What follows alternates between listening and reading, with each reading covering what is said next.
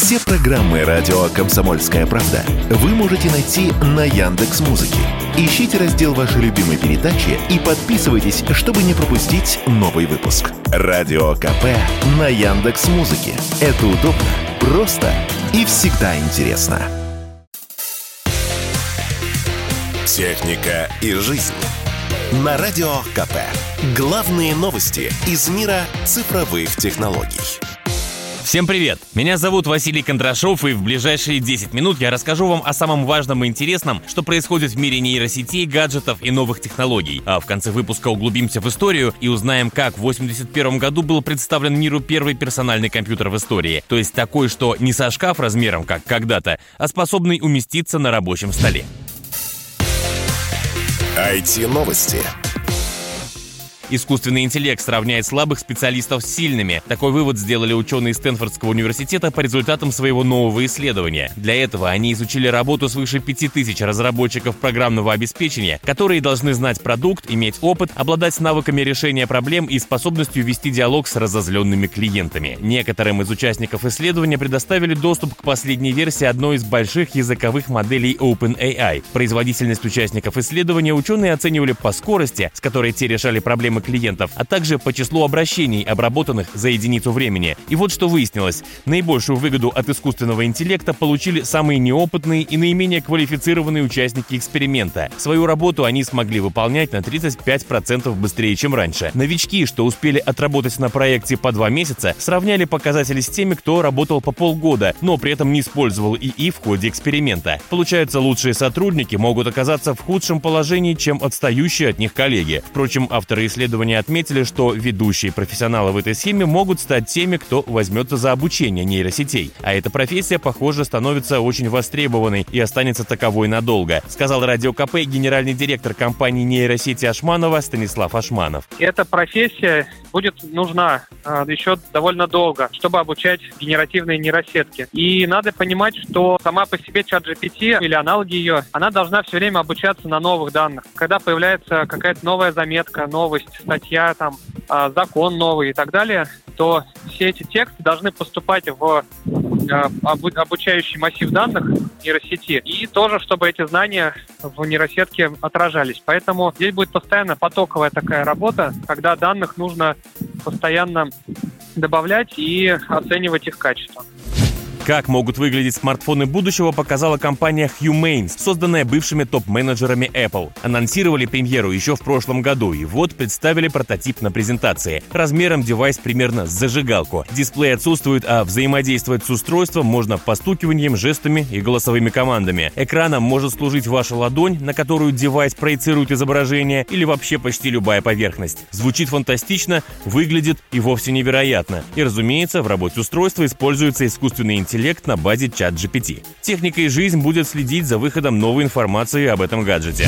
Кто здесь айтишник? Минцифры выпустила проект приказа, уточняющего перечень специальностей для аккредитованных компаний в сфере IT. Это позволит им получать льготы и преференции от государства. В список вошли программисты, создатели сайтов, специалисты по робототехнике, созданию 3D-моделей, разработчики агрегаторов услуг такси в интернете, специалисты по ремонту шлемов виртуальной реальности и принтеров и другие. Цель приказа – поспособствовать комплексному подходу к достижению достижению цели ускоренного развития IT-отрасли, ну или, проще говоря, навести порядок. Сегодня в российской IT-сфере работают около трех миллионов человек, пишет парламентская газета. И еще одна новость от Минцифры. Ведомство готовит законопроект, который обяжет производителей смартфонов позволять установку мобильных приложений из внешних источников. То есть, например, Apple должен будет открыть свои телефоны для установки приложений из сторонних магазинов, а не только из App Store. Подобную норму недавно уже принял Европарламент, и по информации Bloomberg, скоро Apple начнет эти требования выполнять. Но если в Европе, куда поставки яблочной техники не прекращались, разговор на эту тему имеет свой резон, то в России он просто безоснователен, сказал Радио КП генеральный директор информационно-аналитического агентства Телеком Дейли Денис Кусков.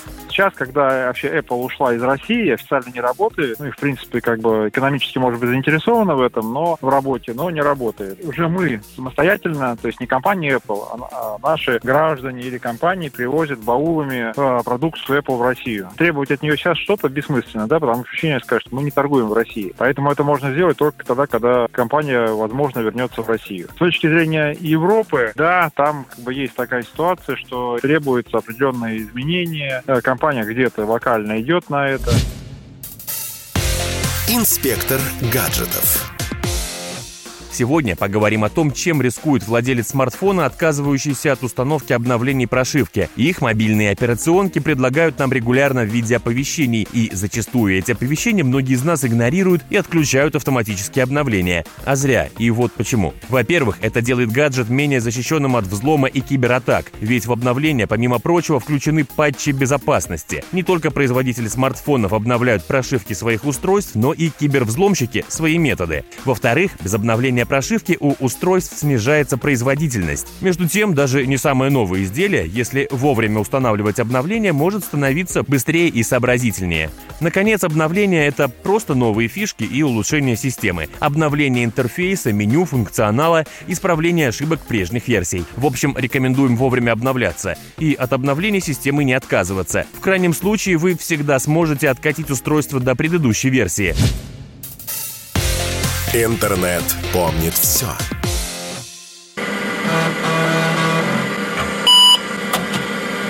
Вот так звучал первый в мире персональный компьютер IBM 5150 при включении. 42 года назад, 24 апреля 1981 миру был представлен его дизайн, а до запуска в серийное производство оставались считанные месяцы. От компьютеров прошлого его, во-первых, отличал компактный размер. Уже не со шкафа и не с полкомнаты размером, а такой, что поместится на рабочем столе. Во-вторых, конфигурация и дизайн, который для нас, людей 21 века, выглядит более-менее привычно. Системный блок, экран, клавиатура клавиатура и мышь, слоты для 5-дюймовых дискет. Сразу оговоримся, персональные компьютеры в то время разрабатывала не только IBM, но и, скажем, возглавляемая Стивом Джобсом Apple. Более того, персональные компьютеры и IBM, и Apple на тот момент уже выпускали. Например, IBM 5100 — это такой моноблок с клавиатурой и крошечным дисплеем в едином корпусе, был представлен миру в 75-м.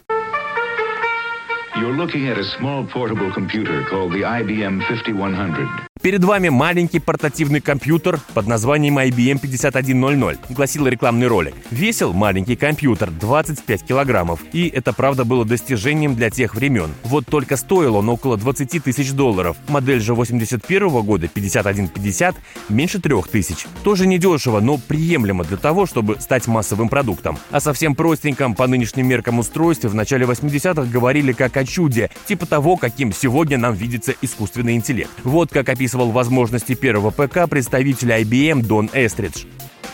Он может играть с вами в бридж или в шашки, вести учет ваших расходов. Его можно использовать как пишущую машинку. Он может связываться с другими персональными компьютерами по телефонной линии. Благодаря ПК мы скоро будем общаться со всем миром так, будто все живем по соседству. Важно подчеркнуть, персональные компьютеры выпускались и до этой модели, причем разными компаниями. Но именно IBM PC стал точкой отсчета для современных персональных компьютеров в том виде, к какому мы все привыкли. Сказано.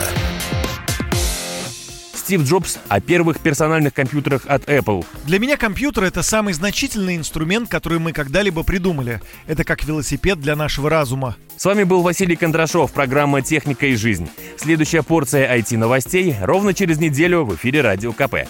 Всем пока! «Техника и жизнь» на Радио КП. Главные новости из мира цифровых технологий.